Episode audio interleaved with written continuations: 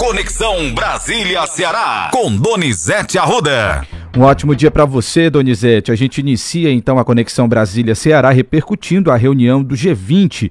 Bom trabalho para você. Hoje também tem a reunião lá na, no Caribe entre a Venezuela e o presidente da Guiana, Ilhan Ifan. Ifan, é o nome difícil, Ifan. Tomara que dê certo para não ter guerra. Não acredito mais na guerra, não, viu, Matheus? Perdeu força, né? já... né? Perdeu força. Perdeu. Ele, ele, quando os Estados Unidos ameaçou da, invadir a Venezuela, a Venezuela disse: Eita, se eu me meter aí, eu me lasco. E o presidente Lula falou dessa reunião aí, Matheus? Falou sim, a gente tem um trecho do discurso dele, vamos ouvir só um trechinho. 2024 será um ano de grandes desafios. Não nos convém um mundo marcado pelo recrudescimento dos conflitos, pela crescente fragmentação, pela formação de blocos protecionistas e pela destruição ambiental. Suas consequências seriam imprevisíveis para a estabilidade geopolítica. O Brasil segue de luto com o trágico conflito entre Israel e Palestina a violação cotidiana do direito humanitário é chocante e resulta em milhares de civis inocentes, sobretudo mulheres e crianças.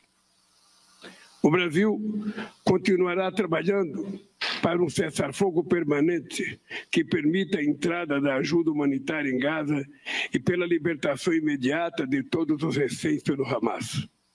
É fundamental que a comunidade internacional trabalhe para a solução de dois Estados, vivendo lado a lado, em segurança e harmonia.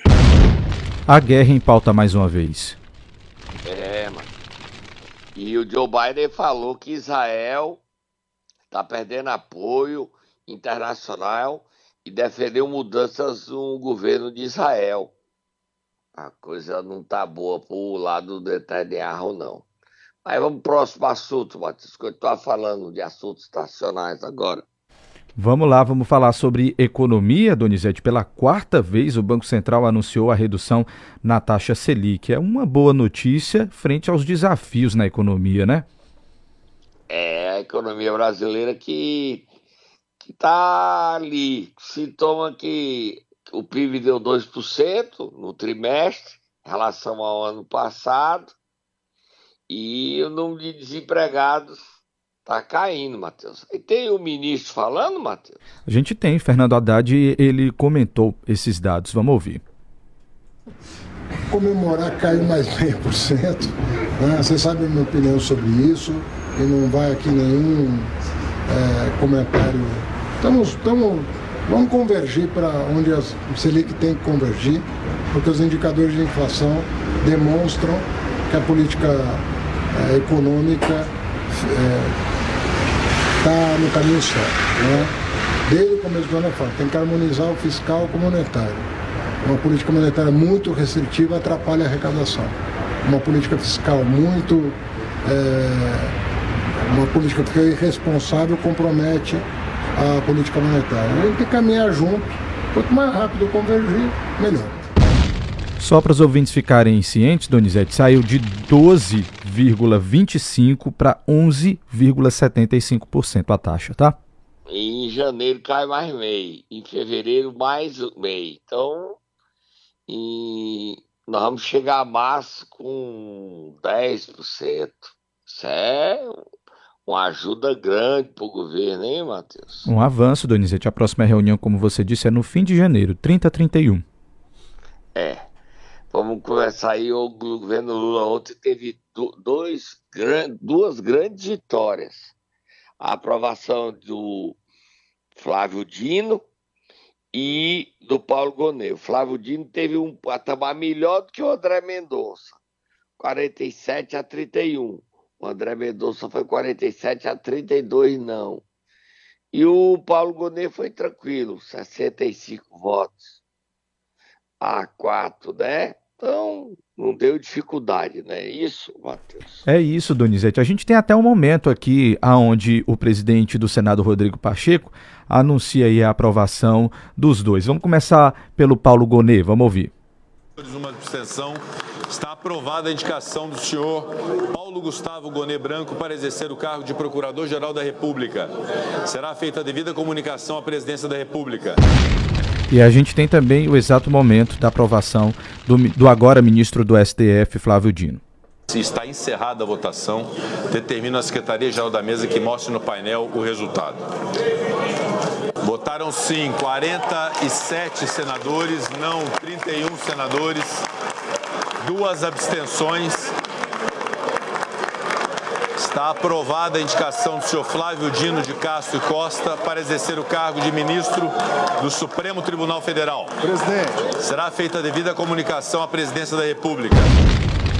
Tava lotado, né, Donizete, a casa ontem? Tava, ó, e o. Ontem o Camilo fez festa nas redes sociais dele. Nós vamos botar o vídeo do momento da vitória. Aí o Cid, que no, o Camilo chegou ontem como senador, o Cid tá lá há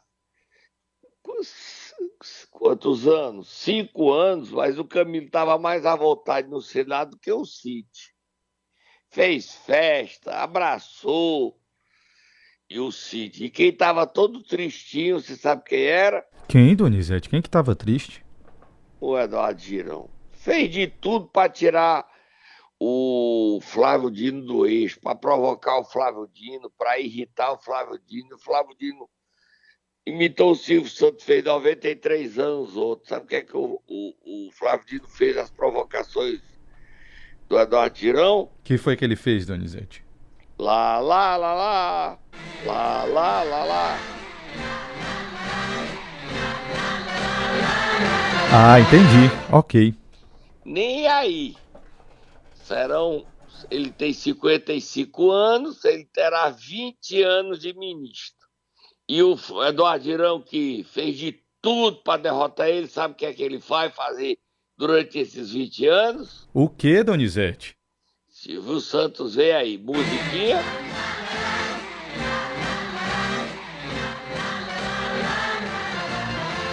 Entendi, 20 e, ó, anos e esses, e esses senadores que provocaram, tipo Carlos Portinho, Jorge Sef, Eduardo Girão, rezem, Cleitinho, rezem para não se envolver em problemas, rezem, tá? Porque eles foram provocadores. Próximo assunto, Matheus.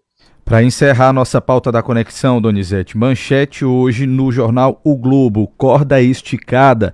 Lira atua para derrotar governo em lei do ensino médio e amplia embates do Centrão com o MEC. E aí? O Camilo já volta para o ministério hoje, tá? Certo. Hoje o Camilo já volta a ser ministro. A senadora, eu não sei até se ele vai votar, porque a Augusta estava com Covid, mas já teve alta. Não sei se ela terá, ela tá, eu não sei. Eu não a vi em Brasília, eu não sei se ela está em Brasília, se recuperando do Covid lá. Ela já teve alta de Covid. Hoje, às 10 horas, vota a lei de diretrizes orçamentárias no, pelo Congresso Nacional. Ontem ela foi aprovada na Comissão Mista do Orçamento. E o Lira, irritado com a demora do governo de liberar emendas e de nomear os cargos do Cetrão, derrotou o Camilo.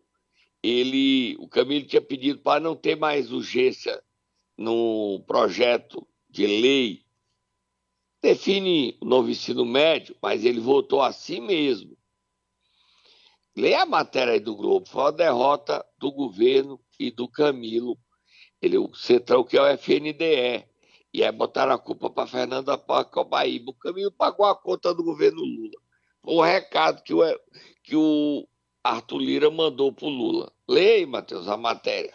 Leia aqui um trecho. Diz o seguinte: em um movimento capitaneado pelo presidente da Casa, Arthur Lira, a decisão de ontem da Câmara dos Deputados de acelerar a tramitação do projeto de reforma do novo ensino médio evidenciou as divergências entre o Congresso e o ministro da Educação, Camilo Santana.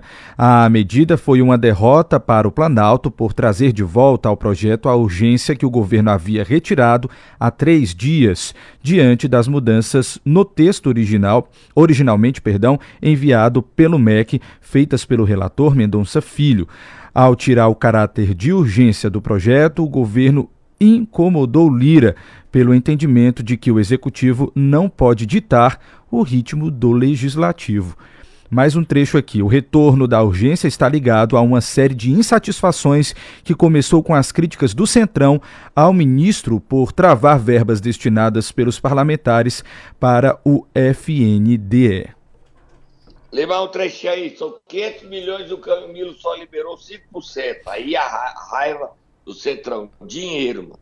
Pois é. Diz assim: segundo o levantamento do Globo, em outubro, apenas 4%, 4 do dinheiro tinha sido liberado. O montante de cerca de 500 milhões de reais pode ser usado em projetos como construção de creches, em escolas da educação básica e na compra de ônibus escolares. Outro ponto de atrito foi a escolha de Camilo Santana por Fernanda Pacobaíba, uma pessoa de sua confiança para assumir o FNDE em janeiro. É, mas só um trechinho para terminar, Matheus. Só mais um trechinho. A nomeação de Fernanda incomodou o Centrão, tirado de cena após comandar o fundo na gestão de Jair Bolsonaro. Mais um trecho ou até aí tá certo? Só mais um trechinho para terminar. A derrota do Camilo, que é na verdade a derrota do governo Lula, obriga o governo a negociar. O Lira quer votar essa matéria na semana que vem. Depende dos agrados. Aí o Lula vai ter que chamar o Arthur Lira e dizer liberar o dinheiro de emenda. Estou reclamando porque o dinheiro da educação não foi pago, não foi liberado. O Cetrão não é mole, não, viu, Matheus? É verdade, é mole, Donizete, é verdade. Se não agradar, o Arthur Lira puxa a caneta e reage e impõe derrota. Vamos lá. A base do governo não é fácil.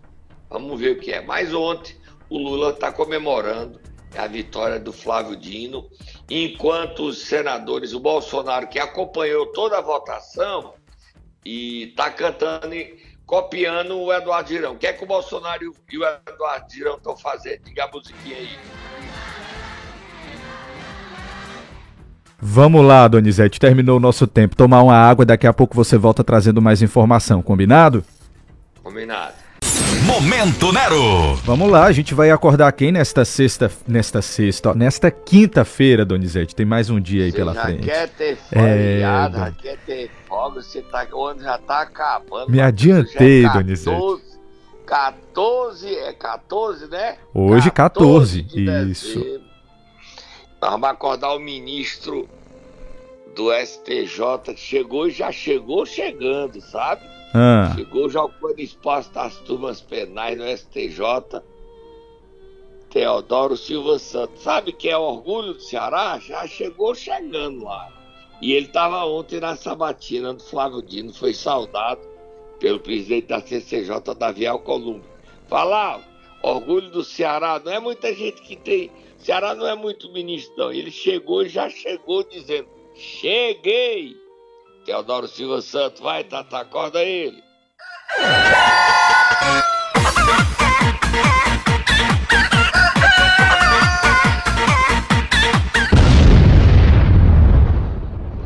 Ceará tem dois ministros, e os dois ministros, um está no TSE. Você sabia que o Raul Araújo está no TSE? Sim, Raul Araújo. A gente falou sobre ele aqui já.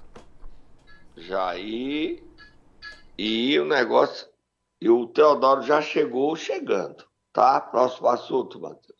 Ok, Donizete, vamos lá mudar de assunto, porque é o seguinte: tem prefeito, prefeito que está que teve o pedido de, decre, de prisão decretado pela Justiça, Donizete, prefeito de Alcântaras. Que história é essa? Esquisito, né? Pois Ele é. agrediu a Lei Maria da Penha, agrediu a irmã. Isso. O nome dele é Joaquim Freire de Almeida. Isso, Matheus? Isso, conhecido como Joaquim do, Qui, do Quinca. Joaquim É. do Quinca. Eu acho que o pai dele foi prefeito já de Alcântara. E os irmãos brigando. Mas você ser preso porque brigou com a irmã, prefeito, prefeito. Me lembra o Bob Guerreiro, prefeito! Eu tô cantador, eu tô canteiro, tô canteiro. E ele teve a prisão pedida pelo Ministério Público e o juizado de quê que decretou a prisão, Matheus? Juizado de quê? Vou dar uma olhadinha aqui para você, Donizete, porque eu estava lendo exatamente a matéria. Você quer que eu leia aqui? Está inclusive no CN7? Leia a matéria aí, Diz assim, ó, o juizado da violência doméstica e familiar contra a mulher da juizado. Isso, juizado da violência doméstica e familiar contra a mulher da comarca de Sobral acolheu o pedido do Ministério Público do Ceará e decretou na terça a prisão preventiva do prefeito de Alcântaras, Joaquim Freire de Carvalho, conhecido como Joaquim do Quinca, por descumprimento de medida protetiva e ameaçar a própria irmã, a irmã do gestor, Donizete conseguiu uma medida protetiva após relatar às autoridades de defesa da mulher constantes ameaças que teriam sido feitas pelo irmão. Porém, de acordo com a representação do MP, o prefeito continuou, de forma direta e indireta, ameaçando a integridade da vítima. Que história! É, só também dizer o seguinte, Matheus, só tomar fogo do motor. Ontem saiu a decisão do desembargador Luciano Lima Rodrigues, concedendo efeito suspensivo, liberando a Câmara Municipal de Aratuba para continuar o processo de cassação do prefeito Joerli Vitor. Agora, até o final do ano, os próximos 17 dias, a Câmara de Aratuba vai votar e cassar o mandato de Joerli Vitor. Ele não tem voto, vai ser cassado vai ter o impeachment. Tinha conseguido uma decisão judicial suspendendo a sessão de cassação do seu impeachment. Joeli Vitor vai ser cassado. E tem mais decisões judiciais, é isso, Matheus?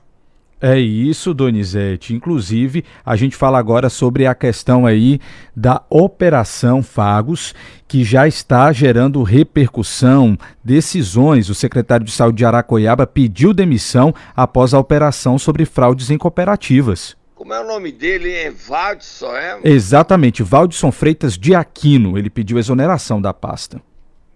É ele é que teria encontrado dinheiro na casa dele, né? Ele disse que o dinheiro não é dele, é da irmã. O prefeito Tiago Campelo é, disse su surpreso com o pedido de demissão irrevogável e irretratável. Quem também a gente está dando o nome porque os próprios prefeitos estão dizendo que foram alvos da investigação. Nós não demos nome de ninguém. Os prefeitos soltaram notas aí, nós estamos divulgando, né, Matheus? Exatamente, Itapipoca também divulgou uma nota. Que diz que não tem nada que temer. Aracoiaba, já são aí o segundo.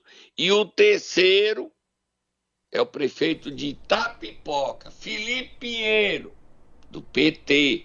Também foi alvo. Está na lista divulgada pelo Ministério Público, pelo GAECO. Ele disse que não foi alvo, não.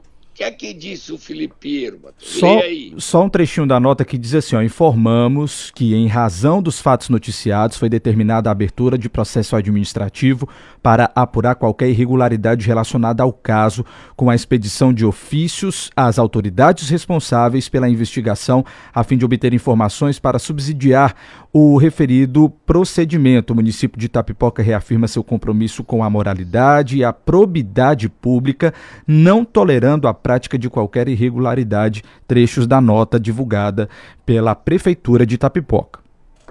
Musiquinha de duelo de abestados, Matheus. Musiquinha, cadê a musiquinha? Cadê a chamadinha do duelo dos abestados?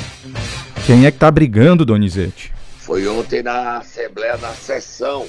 Ah. Foi o deputado Felipe Mota e Sargento Reginaldo contra o deputado apóstolo Luiz Henrique. O Luiz Henrique botou o dedo aqui, botar o dedo, levantar o dedo pro Felipe, que quis dar uma de governista. O Felipe Mota botou, disse, abaixa o dedo, Abaixa o dedo, garganta de aluguel. Abaixa o dedo. Ah, calha a boca, garganta de aluguel. Se, me, se não abaixar o dedo, eu quebro o dedo. Que é isso, Donizete? Foi assim? A música foi tensa, o ambiente ficou tenso. Mas depois fizeram as pazes.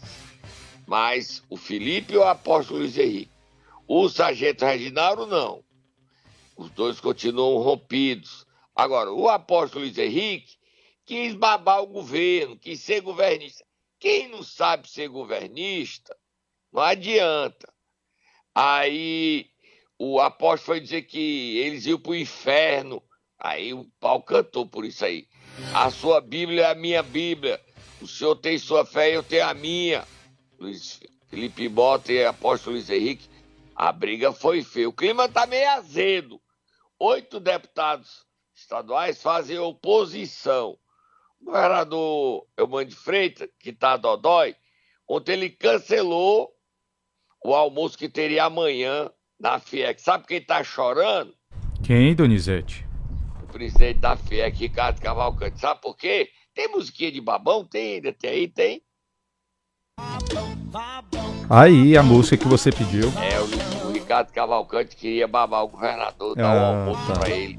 Mas o governador cancelou porque tá dodói, tá, tá rouco, tá tossindo, tá gripado. E não é Covid, é só gripe. Mas é muita gente com Covid no Ceará. Eu voltei na madrugada de hoje, Matheus, e o que tinha de gente tossindo, espirrando, eu fiquei apavorado. Use máscara, tá? rapaz. Tem que usar máscara nesses ambientes aí, viu? Máscara, Matheus. Tem que usar máscara. Não dá pra não ser máscara, não. Tá, próximo assunto, Matheus. Vamos continuar falando de confusão, Donizete, porque quem se manifestou ontem foi de Assis Diniz, criticando o PDT por apoiar o título de cidadão Criticou fortalezense. Sena, que deu título isso. Isso. Ele foi pesado, chamou o Bolsonaro de cereal killer. Eu vou me meter nessa briga, você vai, nós vamos pro camarote ver a Absolutamente, inclusive eu quero, ter, eu quero até ouvir. Quero até hum. ouvir aqui, Donizete, o que foi que ele disse, inclusive, no camarote, claro. E Vamos ouvir? E duelo de abestado, né? Antecipa, inclusive, a briga pela prefeitura, né? Vamos é, lá ouvir? É, porque o André Fernandes é candidato, ontem ele teve o processo dele no, no Conselho de Ética, na Comissão de Ética, arquivado por racismo. O PT tinha denunciado que ele tinha sido racista e foi arquivado na Comissão de Ética da Câmara Federal. Vamos ouvir aí, André, já é uma prévia da disputa aí do PT contra o PL das eleições do ano que vem. Bota o de Assis falando. Alimentar o fascismo é muito perigoso. E o gesto que o PDT, o gesto que os vereadores exclusivamente fizeram para dizer a Bolsonaro, pessoal, nós estamos falando de um serial killer. Bolsonaro comete crime em série. Ele não parou, ele fez isso antes, durante e pós-presidência da República.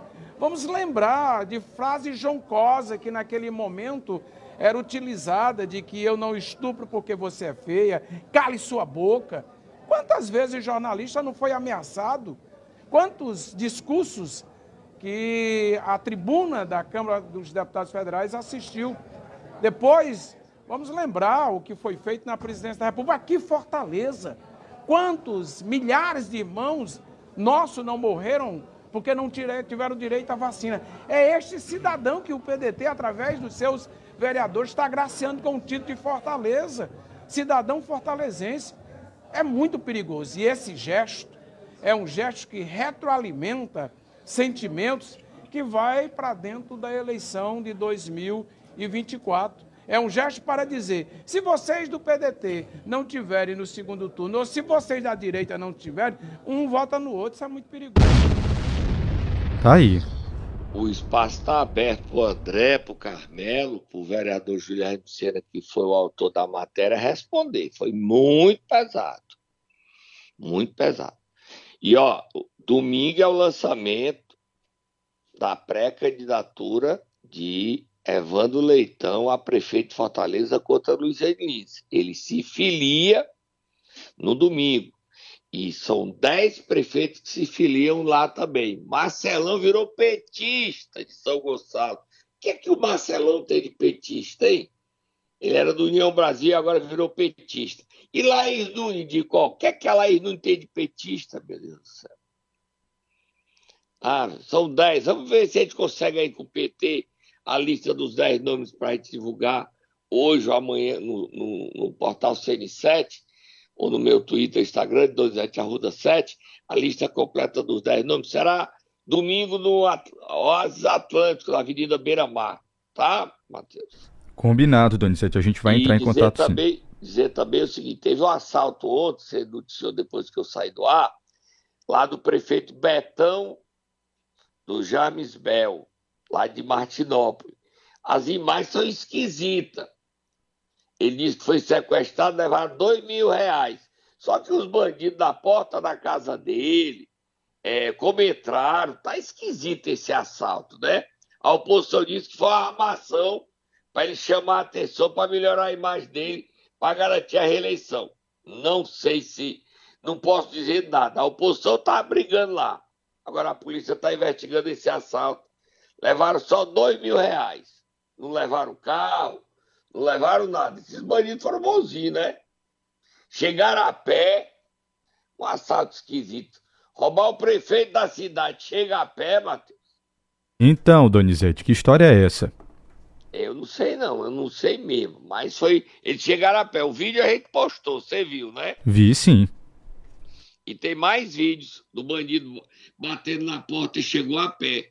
Esses bandidos são danados, corajosos, são não? É verdade. Sem medo nenhum de ser reconhecido. Programa falando sobre a LDO, Matheus. Foi aprovado ontem.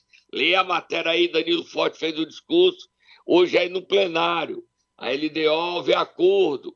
Ficou para o ano que vem transparência do sistema S. Aí o Amilcar Silveira ficou falando: ah, porque o Ceará, o Amilcar, o Danilo deu um show aí, Amilcar.